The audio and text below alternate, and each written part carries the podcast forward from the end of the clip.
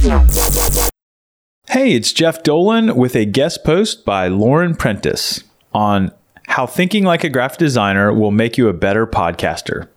It might seem odd to compare graphic design with creating a podcast. One is completely visual and the other is completely auditory, but there are things you can definitely learn. And with Wavve, you can create visual content for your podcast, so the two link together. Designers walk a very fine line in their professional careers. They have to be explosively creative and still restrained to fit into a client's brief or a target audience's mindset. Let's take a look at some of the lessons you can take from how graphic designers think and work and apply them to your podcast. Creating within constraints. One of the scariest things you can offer a creative mind is complete and utter freedom. That mind will wander off in any direction and find it hard to focus. That is why creating with a set framework is powerful. You can take your ideas and channel them into a specific direction, helping you to work out what you should include and what you should exclude in your podcast journey. Some constraints we all have to deal with, like money or time. If you struggle to find the time to dedicate to your podcast, Take a graphic designer's approach and be creative about the time constraint. Maybe you shorten your show time, change your show format, or come up with a unique story about how you create the show. For example, I only record when my kids are asleep and I've had one margarita.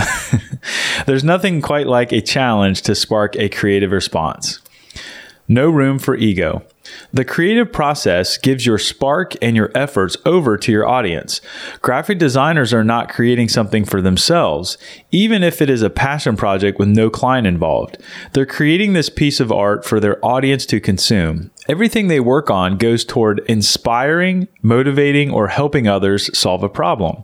This means that you should be thinking about who is listening to your podcast through every step of its creation. Take some time to put yourself in the shoes of your audience and understand what problems they may be facing. Empathy without ego factors into the creative process for designers and podcasters. Think about the experience. Thinking about the experience also focuses on your listener.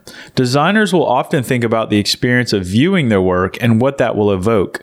As a podcast creator, you are equally responsible for evoking an emotion and creating an experience for your audience.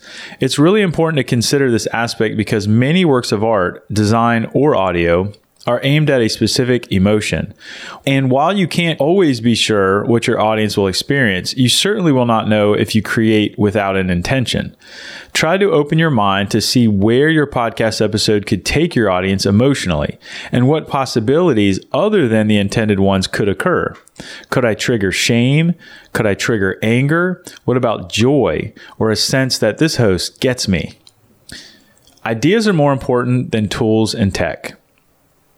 Yes, creating a podcast needs certain tools in order for you to go live. A microphone and a platform for hosting are essential. However, the lesson you can take away from a graphic designer is not to get bogged down with making sure you have the latest and best tools for the job. You don't need the most expensive microphone, a complete sound studio, top notch editing software, and all the other trimmings to make a great podcast that people will notice.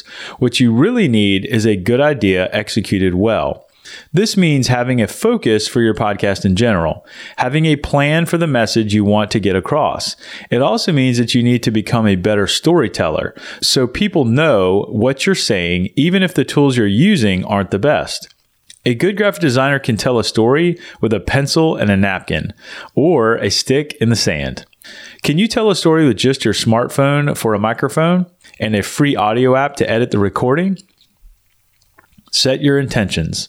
Graphic designers don't just randomly add things to their image with the hope that it will look nice. They start with a plan, working out what to say, and then carefully selecting and placing each element to tell that story.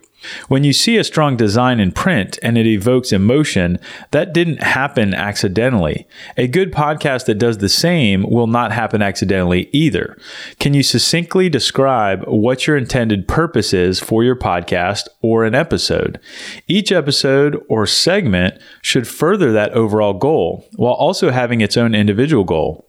When you make an effort to carefully plan each episode within a series and each segment within an episode, you can achieve more impact with your podcast. Learn the fundamentals so you can break the rules. A proper graphic designer will probably have done some form of studying to shape her natural talents into something stronger. Designers learn things like the rule of thirds, the golden ratio, color theory, and more. These fundamental design principles form the foundations of what they do every day. However, they also know breaking them will have a strong impact. As a podcaster, you should learn a few foundational elements too. For example, voice and breath control enhances your ability to speak well when recorded.